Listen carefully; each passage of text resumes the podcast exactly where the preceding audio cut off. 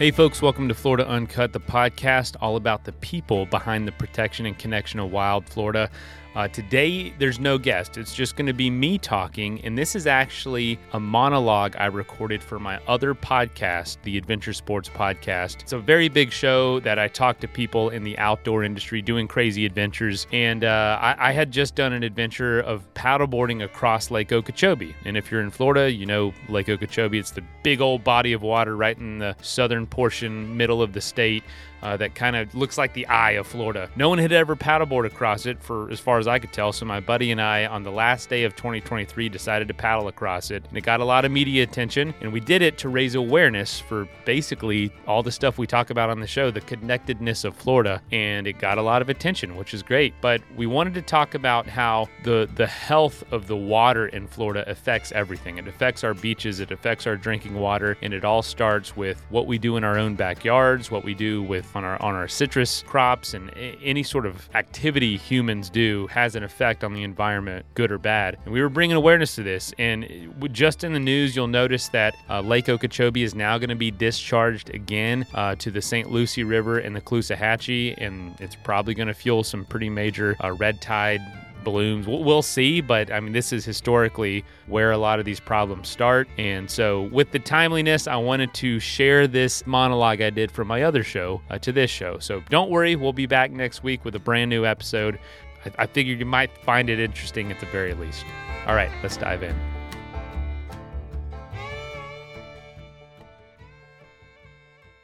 Hey, folks, uh, welcome to the Adventure Sports Podcast. My name is Mason. This is a very different uh, episode. It's going to be a monologue, just me talking. We're not going to do an intro. We're not going to do any mid roll ads or anything like that. We're just going to chat. And the reason is I, I, I recently did my own adventure, and I'm going to give you a little rundown of it. It's it's not a big adventure by any means, but it created quite a stir around here uh, in Central Florida and uh, got picked up by like a dozen news outlets and papers. It was on the front page of newspapers. It was on television. It was picked up on tons of of lists and podcasts, and uh, it's still coming in. The amount of uh, impact it's had, and kind of honestly blew me away. And I'm trying to you know figure out what's so different about it and and why it's unique. But I wanted to talk a little bit about what it is as well as uh, why I did it and why I think the impact has been there. So, uh, put a little context. I'm talking to you after full day of work and taking care of the kids. It's currently 12:04 a.m. and I might not like the way this sounds in the morning, but guess what? I'm going to publish it anyway. And uh, you know, when you when you host a show about podcasting one of the misconceptions is oh or, or, uh, sorry not a show about podcasting. When you host a show about adventure a podcast about adventure one of the misconceptions is you're always getting out there doing this stuff too. We talk to guests on this show that are just astonishingly brilliantly talented and gritty and just have done incredible things. It's humbling that I get to have a conversation with him. And in comparison, my adventures are nothing. Uh, and this one especially is extremely small. It was literally one day and technically less than half a day. It was 11 and a half hours, but it was a world's first. And it was paddleboarding across Lake Okeechobee in South Florida. So if you've ever seen a, a picture of Florida, like the outline of Florida, you'll notice in the bottom third, there's this giant blue body of water that almost looks like the eye of the peninsula. And that is Lake Okeechobee. It is the 10th largest lake in the world. Oh, I'm sorry, in the U.S. And it is by tenfold the largest lake in Florida. Uh, when you're standing on the shore of the lake, it is freshwater. You you can't see the other side, it looks like the ocean. Uh, it's not nearly as big as the Great Lakes uh, in northern U.S., which are also give you that sense of feeling like you're at the ocean, but it is nonetheless an enormous lake. And I wanted to do this because, uh, one, like I said, when you host a podcast about adventure, oftentimes you don't get to do a lot of adventures yourself because, frankly, I work on this show on nights and weekends. It's like I said, it's midnight. A lot of this time people would be using to train for their next adventure or to be on their maybe night adventure. I don't know. Uh, but my a lot of my time, my free time is dedicated to this show, and the rest of it's dedicated to family. And uh, I'm, you know, always working on my house. It's a fixer upper, so there's always work to do, always, and I enjoy it. But you know, between all these things, leaves very little time, and and definitely not very many stretches of time to do adventure. So I've been trying, um, to find ways to fit a fit a true adventure into short periods of time. And you've probably noticed that's been a theme the last few years. And what's cool about it is, as someone who is used to or has experience doing really long trips, my longest trip total was like five months, um, but plenty of them have been a couple months long. And that's a long time. You know, that's like a through hike, you know, three, four, five months is like doing any of the long trails in the U.S. Uh, and worldwide. Uh, and and of course, we've had guests that have been doing their adventures for years and years and years. It's amazing. So I, have been trying to get, you know, what can I do? I, I, know taking three months off is not possible, nor do I want to at this stage of life. I don't want to be gone for that amount of time. Um, what can I do to kind of, you know, get that feeling and scratch that itch? And it's so much deeper than that. Scratch that itch is almost a, a disrespect to the the sense of fulfillment and accomplishment and awe that adventure brings us. What can I do to get that in a very short window? Uh, and the more you discover that, the the honestly more hopeful I become because it's like, oh, I don't I don't have to wait for that big window of time that we often talk about on the show, which is you know college after right after college some sort of gap year you know before you start your work or or before you even start college or all the way to retirement. Or another often, you know, theme we come up on the show is, you know, another break in life like the pandemic or a big divorce or being laid off work. Those three kind of scenarios are oftentimes when the adventures we talk about, the very long adventures happen. Um, but there's got to be more for all those folks like me who are in a stage of life where taking that amount of time is not possible. So Anyway, so that was the idea. I wanted to do Lake Okeechobee because no one had ever paddleboarded across it. And until doing research on this paddle, I, I couldn't find anybody that's even paddled at all across it, kayak or a raft or anything like that, uh, other than a few people that have done a very kind of the southern portion of the lake. The lake itself is about 35 miles across. It's a little bit longer north to south than it is east to west, uh, but it's where a ton of water in Florida accumulates. The Kissimmee River is the primary uh, source of the lake, and a lot of people call it Kissimmee River uh, or Kissimmee River, but it's called Kissimmee, and it starts well into central Florida, at least 100, 150 miles north uh, in what's called the Kissimmee River Basin, and I, that or the watershed uh, the northern source of the Everglades, Everglades National Park. That's the area I grew up in, kind of that Kissimmee River watershed. It is uh, cattle ranches and orange groves and very, very rural.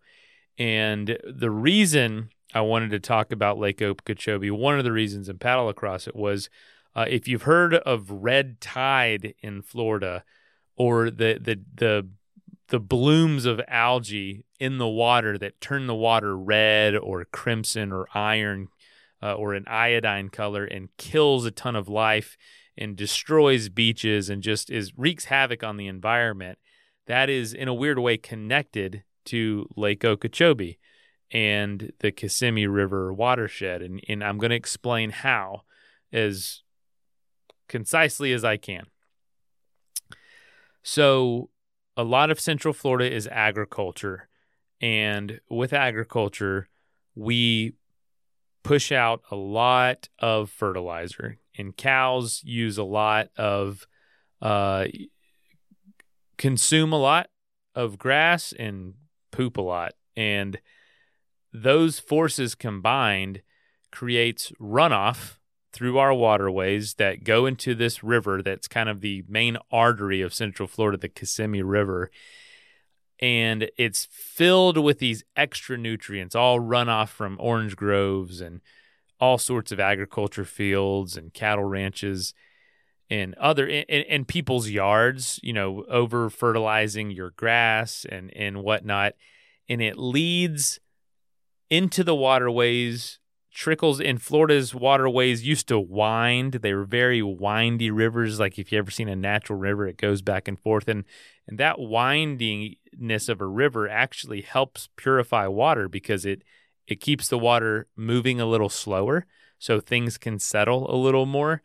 Uh, it gives the plants a chance to absorb anything in the water, any nutrients, uh, extra nutrients that is, or basically can clean the water the slower it goes. Now, if water is obviously very stagnant, that can create other problems, but this is slowly but surely moving water. Well, many years ago, a lot of Florida was channelized, meaning they just dug giant holes, di- channels in the ground to fast track that water to the nearest source or the nearest outlet, whether that be another river or the ocean. And that sped the process of that water moving through a landscape um, tremendously to the point that the the land couldn't basically absorb the water. And, and, and I forgot to mention when the water's winding as well, a lot of the water's sinking back down into the ground and filling the aquifer back up, which is where our fresh water comes from here in Florida. So that slowly moving water is very important to uh, a balanced and natural environment. So when we go changing all the waterways, many many waterways in Florida, uh, we are totally disrupting that process. And so I'm painting a picture for you, and I know it's a long picture to paint, but this is a podcast, long form content, and I'm getting there. Um, all that water gets fast tracked in the Kissimmee River and other rivers too, but we're talking about the Kissimmee. It gets, and then Kissimmee River itself has been channelized back in, gosh, the 50s, 60s. They channelized this 150 mile long river to be 56 miles. That's how many winds and bends they took out of the river. And almost immediately, it was seen as this enormous environmental disaster. And it got tons of attention, tons of press, and what is to be one of the largest environmental restoration projects ever completed. Uh, they filled the channel in, the straight line, basically culvert. They filled it in and rewound, rewinded the river back to its na- natural flow. Uh, not the whole river, about a 40 mile section. And it has reestablished these seasonal marshlands and wetlands, and the birds have returned. So that's what you got to keep in mind about a river and lakes that are in natural settings. They're not stagnant. A lot of times, the surrounding area is flooded part of the year, which creates an amazingly lush habitat. I'm talking like v- video game level animals like that just it just it doesn't even seem real the amount of animals and the amount of life that takes place and w- when the system's very balanced. And we totally screwed that up uh, and it's the army corps of engineers who did all this work. And you know they have different goals than you know people with environmental mindsets or you just didn't understand the repercussions of a lot of work we were doing. And this is happening everywhere of course at the time. But we we've learned from this Kissimmee River project. It was actually completed in 2021 I'm not sure if there's a, there are plans to restore the rest of the river's flow but it's a really awesome success story or at least a partial success story uh, which is not you know they're often few they're few and far between in the environmental world uh, well, Lake Okeechobee is the next piece of this puzzle. And a lot of that water still flowing through the Kissimmee River just has way too many nutrients in it. And what that does, that gets into Lake Okeechobee and the lake becomes polluted. And what happens is these algae blooms, these small, you know, microbacteria, microorganisms, uh, are naturally occurring and they are the base of the food chain out in the ocean and in some big lakes like Okeechobee. Uh, but these nutrients in the water, all from runoff uh, from agriculture and fertilizers and whatnot, they kind of supercharged these algae blooms to where they're like way bigger and way more intense than they would be otherwise. You would think, oh, nutrients in the water, how bad can that be? That'll just help some of the plants in the water, you know, grow a little more than normal. That's what I would think, but really when you start looking at it, it it helps a lot of the not bad things because they're not bad themselves, but it helps things get so out of balance that it has these really bad repercussions. And that's what happens with these algae blooms in the lake. Well, here's another part of the story. Lake Okeechobee, just like the Kissimmee River, is not in a natural state. It is a huge lake that has enormous marshlands and wetlands that surround the lake that flood every year and increases the lake size by 30%. This lake is already like 800 square miles. And when it increases that that amount, I mean that is a huge amount of land we're talking about. That is basically unusable to humans. Well, about 100 years ago, there was a huge hurricane that killed the the the, the Okeechobee or Everglades hurricane. I think it's the Okeechobee hurricane. Killed like 3,000 people that lived along some of the shores. And, and that big marshland was primarily the southern shore of Lake Okeechobee. So a lot of the water would when the lake became really full would go south. And so along the other, you know, the eastern western shores, you could build homes. It was a little more dry land. Well, anyway, the lake was uh, thrashed during the hurricane. The water basically created a storm surge from the water in the lake and killed thousands of people.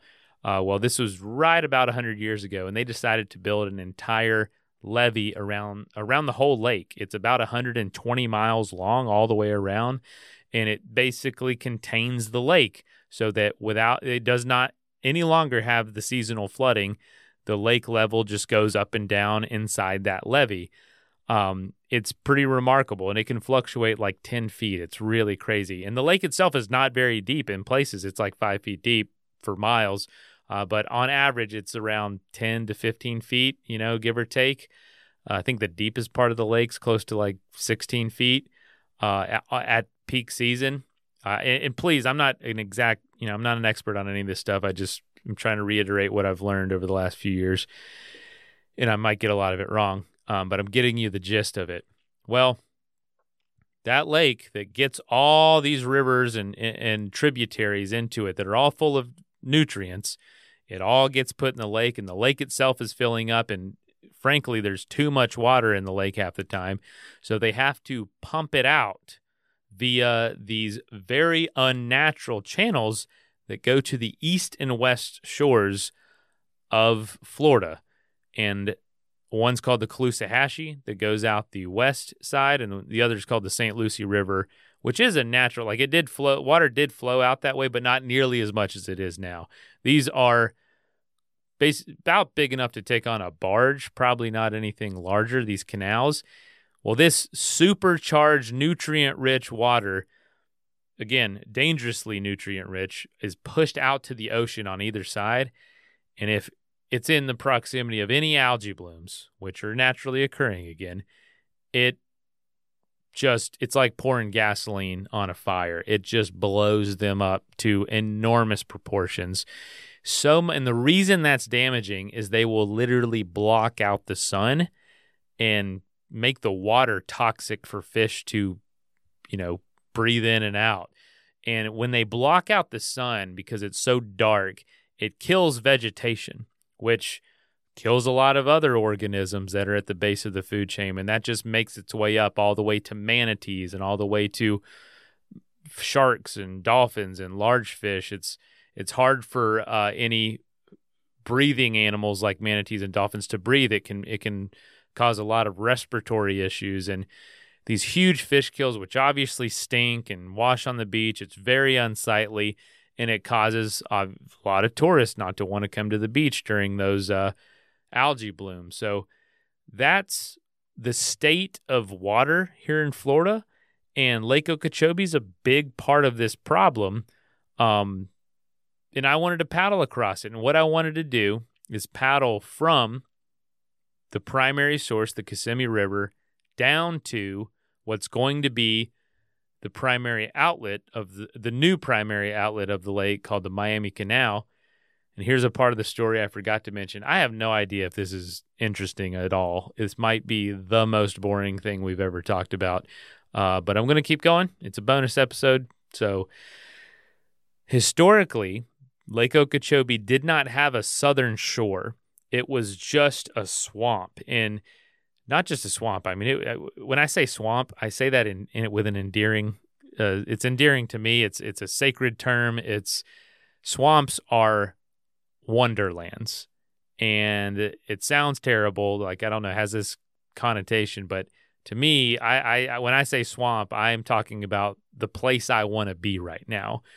Beautiful amount of life, tons of life, uh, lots of hidden treasures, lots of uh, concealed beauty and big open vistas once you get inside. It, it is a world unto itself. And the southern shore of Lake Okeechobee used to be this massive swamp. And if you've ever heard the Everglades called the River of Grass, uh, well, that all starts with Okeechobee. Okeechobee's 30 miles wide, and the southern shore was basically one big outlet for the lake. So the lake's water would just flow south 30 miles wide and expanding to 60 miles wide for about a 100 miles. It would flow all the way to Florida Bay uh, to the very southern tip of Florida out into the ocean. And it, it, so imagine a river leaving a lake that's 60 miles wide and 100 miles long and like half a foot deep. That's the Everglades.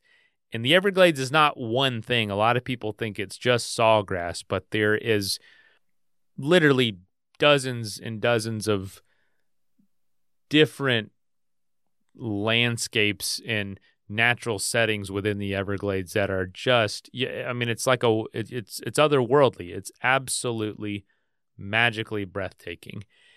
And along that shore used to be a 33,000 acre forest of pond apples, these apple trees that can grow in a swamp like a cypress tree and create these amazing tunnels that you can paddle through. And uh, they're just these gnarly looking trees. And there's still some there inside the levees on the southern shore.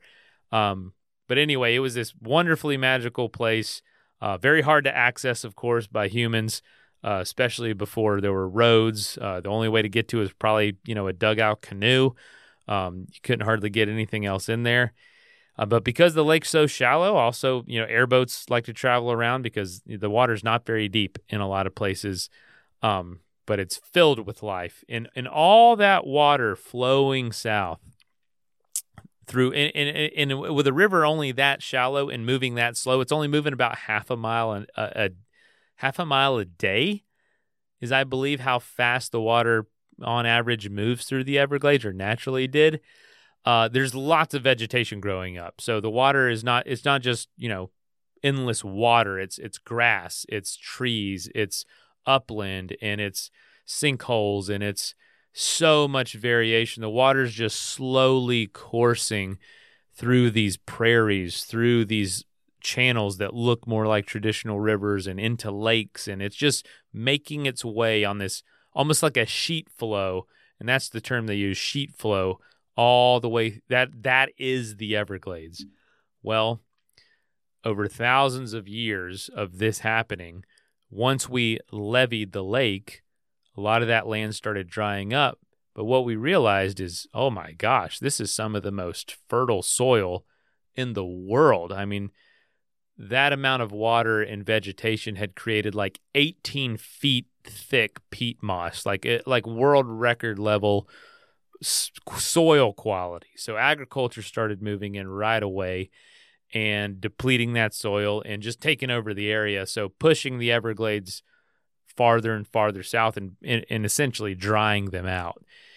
And so the plan, and all this is set up, all this is backstory to talk about the adventure. The plan is to because all the water, the excess water that we are forced to push out unnaturally, the east and western outlets of Lake Okeechobee, since that is wreaking havoc on havoc on our beaches, which has enormous repercussions on our economy, uh, here in Florida, the the environment is the economy.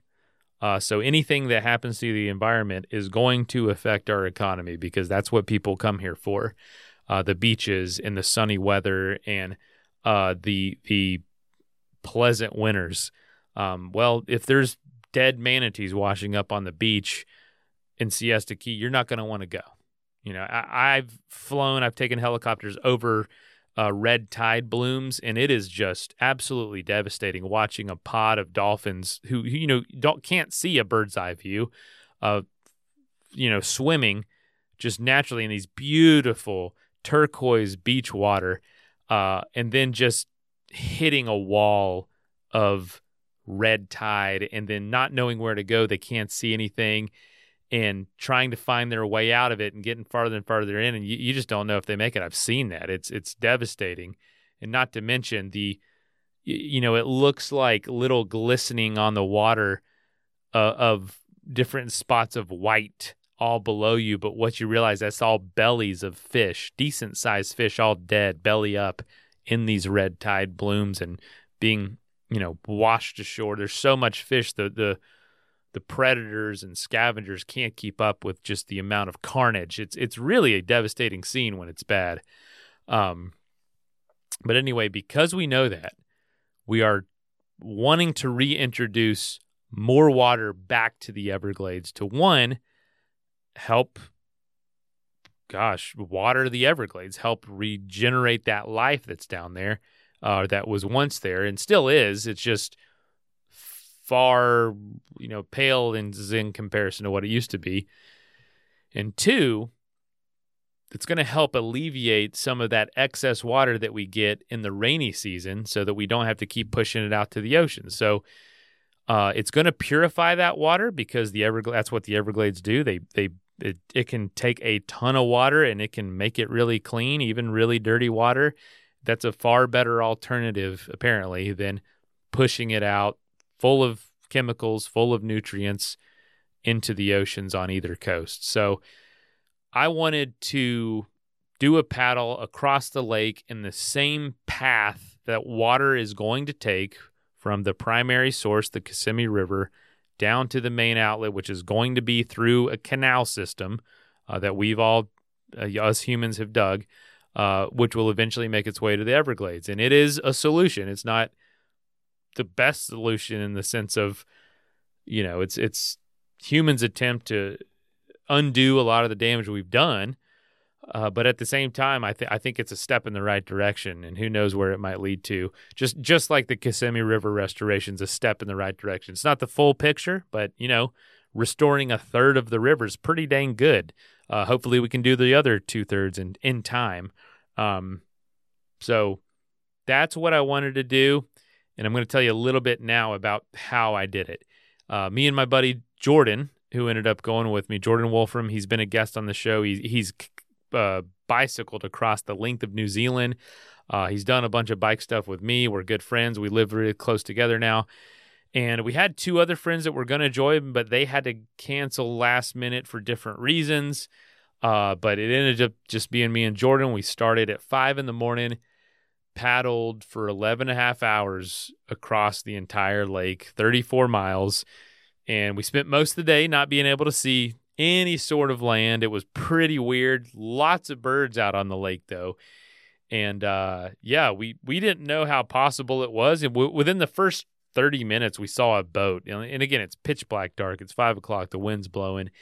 And uh, we head out on the Kissimmee River. We're probably a quarter mile away from the lake. We're on the river, which is, you know, I don't know, 150 yards wide or so, maybe a little more at that point. And uh, we go into the lake, can't see a thing, the wind's going, and there are these patches of reeds all over the place. So we're paddling, and you can see it on the horizon, but you can't tell what it is, if it's land or not. It just looks different than the water. And there was, the moon was out, so we could see a little bit.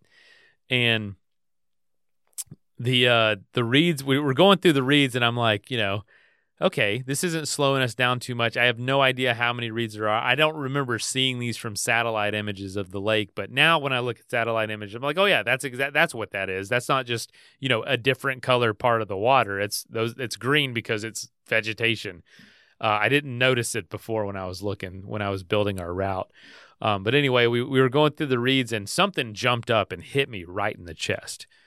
And I'm immediately thinking gators. And that's one thing about this. I didn't mention there's an estimated 30,000 alligators in Lake Okeechobee. 30,000. That is like 15 times more than any other lake in the state. I mean, it is an unbelievable amount of alligators. That's where people go to hunt them, that's where people go to see them. Apparently, that's where they all live. Uh, and there's about a million alligators in Florida, give or take. And so that that's a decent, oh, what's that, 3% of, of the population right there in one lake. Um, there's a bunch of them. And it was a very cold morning. I didn't mention that either. It was 40 degrees Fahrenheit when we started, which is pretty dang cold for South Florida. I mean, there's coconut trees on the shore of this lake. It's it, it's the transition from that subtropic climate to a truly tropical climate and what you what's cool is the lake's so long, it's right on that line that you can actually tell that difference from the north shore to the southern shore. The north shore still feels like central Florida. Agriculture, lots of oak trees, lots of that almost uh, a ranch land feel, cattle and whatnot. And by the time you get to the southern shore, it is you, you feel like you're in the Caribbean. Like it, it, it, that you know, it's funny. I'm just now thinking of this. It was very stark the differences in that 35 miles across, 34 miles across, and it's right there where. Th- so, so all that to say, it was very cold morning for that area, and I, you know, we looked like we were skiing. Uh, on the paddleboards. I got socks on. I got socks on on a paddleboard. They're wool socks, so in case I get wet, a wetsuit would have been better. I just don't have one because uh, you don't need one here. The water's like 75 degrees all the time. And so the water was warm, and we knew it was going to warm up really quick within the, you know the first couple hours once the sun came out. And but we've got our beanies on, I've got jackets on, I've got gloves on, and and and socks on and pants because it was cold. It's cold for me, especially with the water splashing on you a little bit and whatnot. And uh, well, anyway, back to the story. I got hit in the chest with this thing, and I immediately think it's a gator. I'm like, holy crap, what just happened? Comes flying out of the water, hits me. While I look down, it's it's a gar, about two foot long gar, which is this fish that's kind of really long and slender and has a long nose. Uh, they're everywhere down here, and it freaked me out. And I, but you know, I immediately realized it wasn't a threat. I grabbed it and put it back in the water. And not a few minutes later, probably ten minutes later, another fish jumped out of the water, a small little bait fish, uh, I think it was a bluegill or a brim, just jumped out of the water, hit me again, and landed right on the board. I picked it up and put it back in. I thought, is this going to happen all day? Uh, but those were the only two times it happened. And, and right around that time, a boat pulled up to us that was getting ready to uh, take off. But right as it was accelerating, I guess it saw our lights and came by, shined its spotlight right on us. This was about 30 minutes in, 30, 40 minutes in, and the dude was like, Hey, are you okay? And I thought it was going to be like a game warden or FWC officer or something telling us, hey, you, you actually can't paddle across this lake. It's illegal or something. I don't know. You're putting yourself in danger. Uh, but it was just a boater, a fisherman looking to, you know, just asking us if we needed help. And we said, we're just out for a little paddle. And he said, okay. That was the only person we talked to and only person we saw until we were done. Like we, even when we, we we went all the way across the lake, uh, the water started. It got calmer and calmer as the lake went on, and uh, or as the day went on, and we got to the southern shore. And, and that's the thing. You're going so slow. You're going like two. I think we averaged three miles an hour, which is not very fast, uh, even on a paddleboard. And you see something on the horizon because the horizon's totally flat. It's water, so if anything's sticking up, you might see the top of that for a while uh, there are a couple platforms out there, a weather station, not a weather station, a weather tower that's probably 20 feet tall and has a little antenna and has some weather vanes and some solar panels, and you can climb on it absolutely drenched in bird poop. It was disgusting, stunk like heck. Um, and then a couple mile markers and a couple markers for where the water's really shallow, uh, because boats boat propellers can if you're flying across that lake, you can hit one of those shoals. It's rocky. You can tear your motor off and rip a hole in your boat, and then you are SOL because there is nothing for 15 miles offshore. If you remember that story, uh, that song by Gordon Lightfoot called "The Ed- The Wreck of the Edmund Fitzgerald," uh, that very famous uh, or infamous sinking of an uh, of a ship on the Great Lakes, Lake Superior, uh, back in 1975, I think. I mean, the, the song came out a year later. It was a huge thing. Uh, that was only 17 miles offshore. So when you're in the middle of that lake, you're basically that far from every shore. So with the wind kicking and bad storm, that lake can get very hairy. I, I mean, I've I've heard of ten foot waves. I'm not sure if that's true. I'm like that's basically the depth of the lake, uh, but I, I've heard much more frequently and seems to be more accurate is like five to six foot waves, no problem. Uh, which still, that's crazy to me to think that the lake's only like ten feet deep. Uh, some t- some pl- many places it's only like five or six feet deep, especially in the dry season. So anyway, you know we're we're we never saw another person. Um, barely saw one boat on the horizon. I mean, it was like it was a holiday. It was the last day of the year, and the weather ended up being beautiful. It was like mid 60s, completely sunny. Not a single, not a single cloud in the sky the whole day until the end of the day, and didn't see a soul. I thought, man, what a beautiful day to be out in the lake. And I know no one would be out in the middle, but even as we got closer to shore, we didn't see anybody. And speaking of the southern shore, we could see it for hours. And I'm looking at this one palm tree for like three hours. I felt like I'm like, that palm tree, I can clearly tell it's a palm tree, a royal palm. It has not gotten any closer over the last two hours. Are we going anywhere right now? Uh, but you know, it's just got to be patient and keep doing your thing. Um, something else I wanted to share is we did see this. Uh, was smoke tons of smoke. And the reason has to do with what I was talking about before with the southern half of Lake Okeechobee being basically all agriculture land. It's called like the Everglades agricultural area. And that whole area grows a ton of food and a lot of sugar cane. So a lot of the sugar we use here in the States comes from that area. And what they do, they they they cut down this plant called sugarcane. They crush the sugar out of it, and what's left over is these long, thick stalks, kind of like corn stalks or anything else, uh, but they're very thick, very fib- fibrous, and uh, they crush them, they dry them out, and then they burn them, and they burn a a massive amount of them. It looks like enough. It looks like the same amount of smoke that comes off an atomic bomb. It is and it, and it looks like an explosion because when they light it, it, it literally releases a mushroom cloud into the sky, all in slow motion.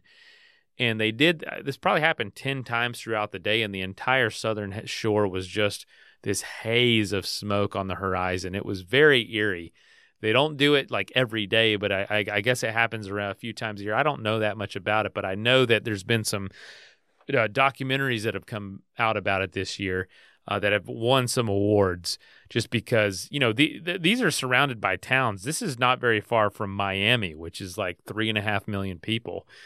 Um, I, I don't know how they get away with this because it's also not.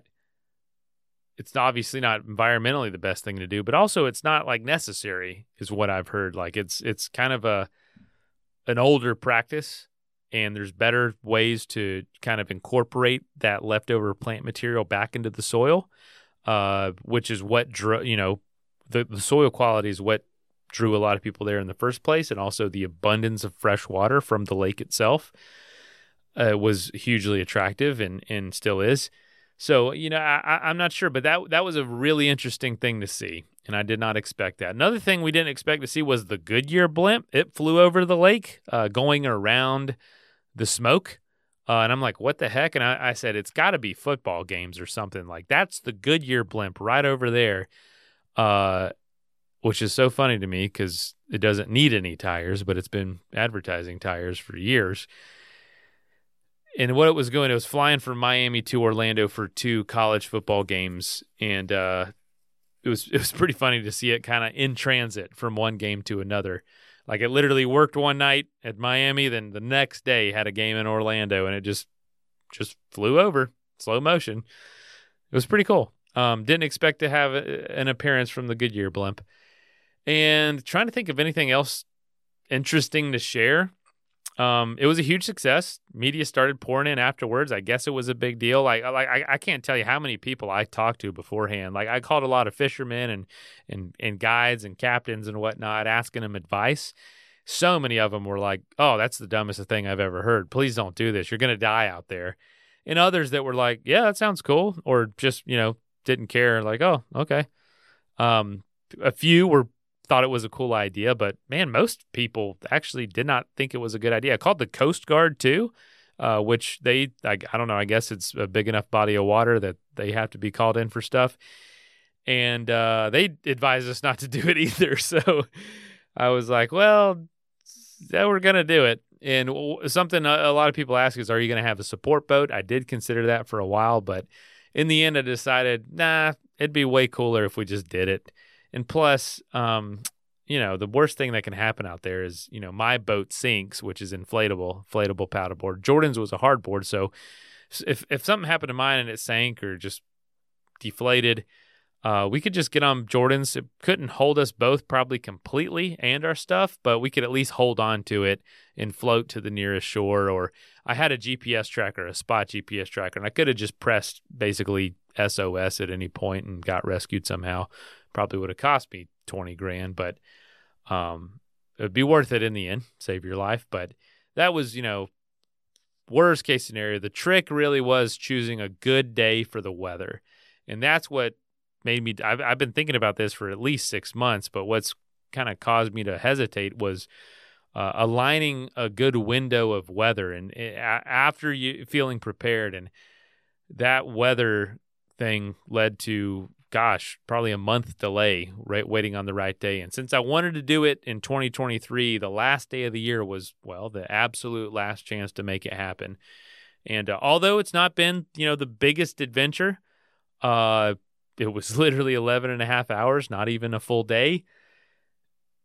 Didn't have to camp or anything. I would think I was gone from home 24 hours door to door. Uh, it was every bit the sense of mystery and uncertainty and excitement and joy and fulfillment and just everything we search for in adventures all packaged into this very doable and repeatable template. And what was cool, and it's kind of a realization for me, is like, wow, I, I don't need to be gone for six months. I can be gone for 11 hours or, or 24 hours total and have a, a I mean, maybe this is traumatic, but a life changing experience. This was like people are already like, you're that dude that paddled across Oka. The media attention has been very unexpected. Um, and that's a lot of fun too. And what's cool is a lot of my trips, I, heck, I'm too tired after the trip to even talk to anybody. Uh, and it was too long to hold anybody's interest anyway. So this was just enough time to, for people to find it, follow along for the day, uh, because I did post the link to follow the the GPS tracker, uh, but also to to hear about it immediately after it happened. It, it kind of it, it was really interesting. So expect more of these from me, and I encourage you if you don't have a month to go do something, if you if you dream about doing that one day, please don't neglect these shorter adventures in the meantime. Take it from me and take it from our guest on Monday, uh, who's going to be, we're going to be talking all about that. Someone who has spent their entire life doing adventure uh, and, and huge, like multi year adventures. They are now extremely passionate about very small, very micro, minimal adventures that fill the soul. So find what that is for you and uh yeah tr- try to attach it to to a cause or to something you care about uh th- this one was to bring awareness to that problem I was talking about with you know algae blooms and uh, over over fertilizing and protecting our our wild lands here in Florida. It's gosh, probably one of my biggest passions. Uh, but choose it for whatever you want. People people have really loved the message, and uh, I, I still got I'm still getting calls and still getting emails coming in wanting to hear about it, and uh, you know, hopefully this leads to more things. And so, yeah, th- thanks for indulging me a little bit talking about it. I have no idea if anybody's still listening at this point. I know it was quite the lecture at the beginning.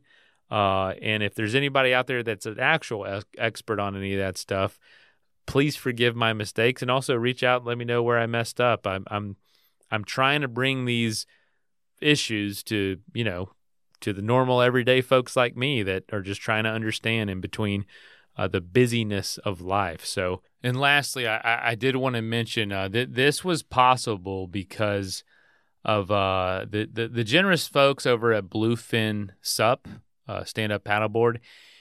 Uh, they they sponsored our podcast a couple years ago, and that that they sent me a board and uh, a paddleboard, and I, I had paddleboarded some before, but I was kind of more kayaking at the time. But I was looking for something new, and I have absolutely fallen in love with paddleboarding. It, it, it's basically hiking on the water. You know, it's a walking pace. It's a great you know workout, but not crazy strenuous and you see so much because you're standing above the water and so you can look down in the water and with clear water that is even non-clear water you, you you just see so much more it's so much fun and it, it's very much my favorite thing to do now and uh, gosh I, I can't thank them enough for providing the board to do this paddle i needed something a little more uh, built for you know a little more rugged one, but also a little longer and narrower to to do this. And they have some great deals. Uh, I, I definitely encourage you to check them out, and you, and you can find out more at bluefin sup sup boards.com. And uh, yeah, they they have very well priced boards, and it comes with a paddle and pump and a bunch of a phone case even, and a, some of them come with seats uh, that you can also attach and basically use it as a kayak. Like it's it's very versatile. I love inflatables because you can just roll them up, put them in their bag. It's a backpack, and th- that comes with it too. And uh, any anytime I'm like, okay, I, I need to travel with it, but I don't want to put it in the back of the truck. Well, I'll just deflate it, roll it up, and and tie it down, or put it on the inside of the truck even. So I love it. It's it's a lot of fun, and um, I just wanted to say thanks to them for thinking, you know, agreeing with this idea. They're based in the UK, so I don't know, you know, how much they care about Lake Okeechobee and whatnot. But I told them the story, and they were like, "That sounds awesome. Definitely, we, we're in." And uh, y'all are awesome. So thank you so much. And if you're in the market for a paddleboard, check them out first. Uh, I, I, have two now, and uh, they've lasted me a long time. I have done hundreds of miles on my Bluefin SUP, and I've never had an issue. So thanks so much. We're going to have a new episode on Monday, and uh, this is going to come out Wednesday, that, uh, well, today. And yeah, expect a new episode from us uh, tomorrow, or, or not a new, a revisited tomorrow. So yeah, thanks so much. Uh, this was a lot of fun. All right, get out there and have some fun.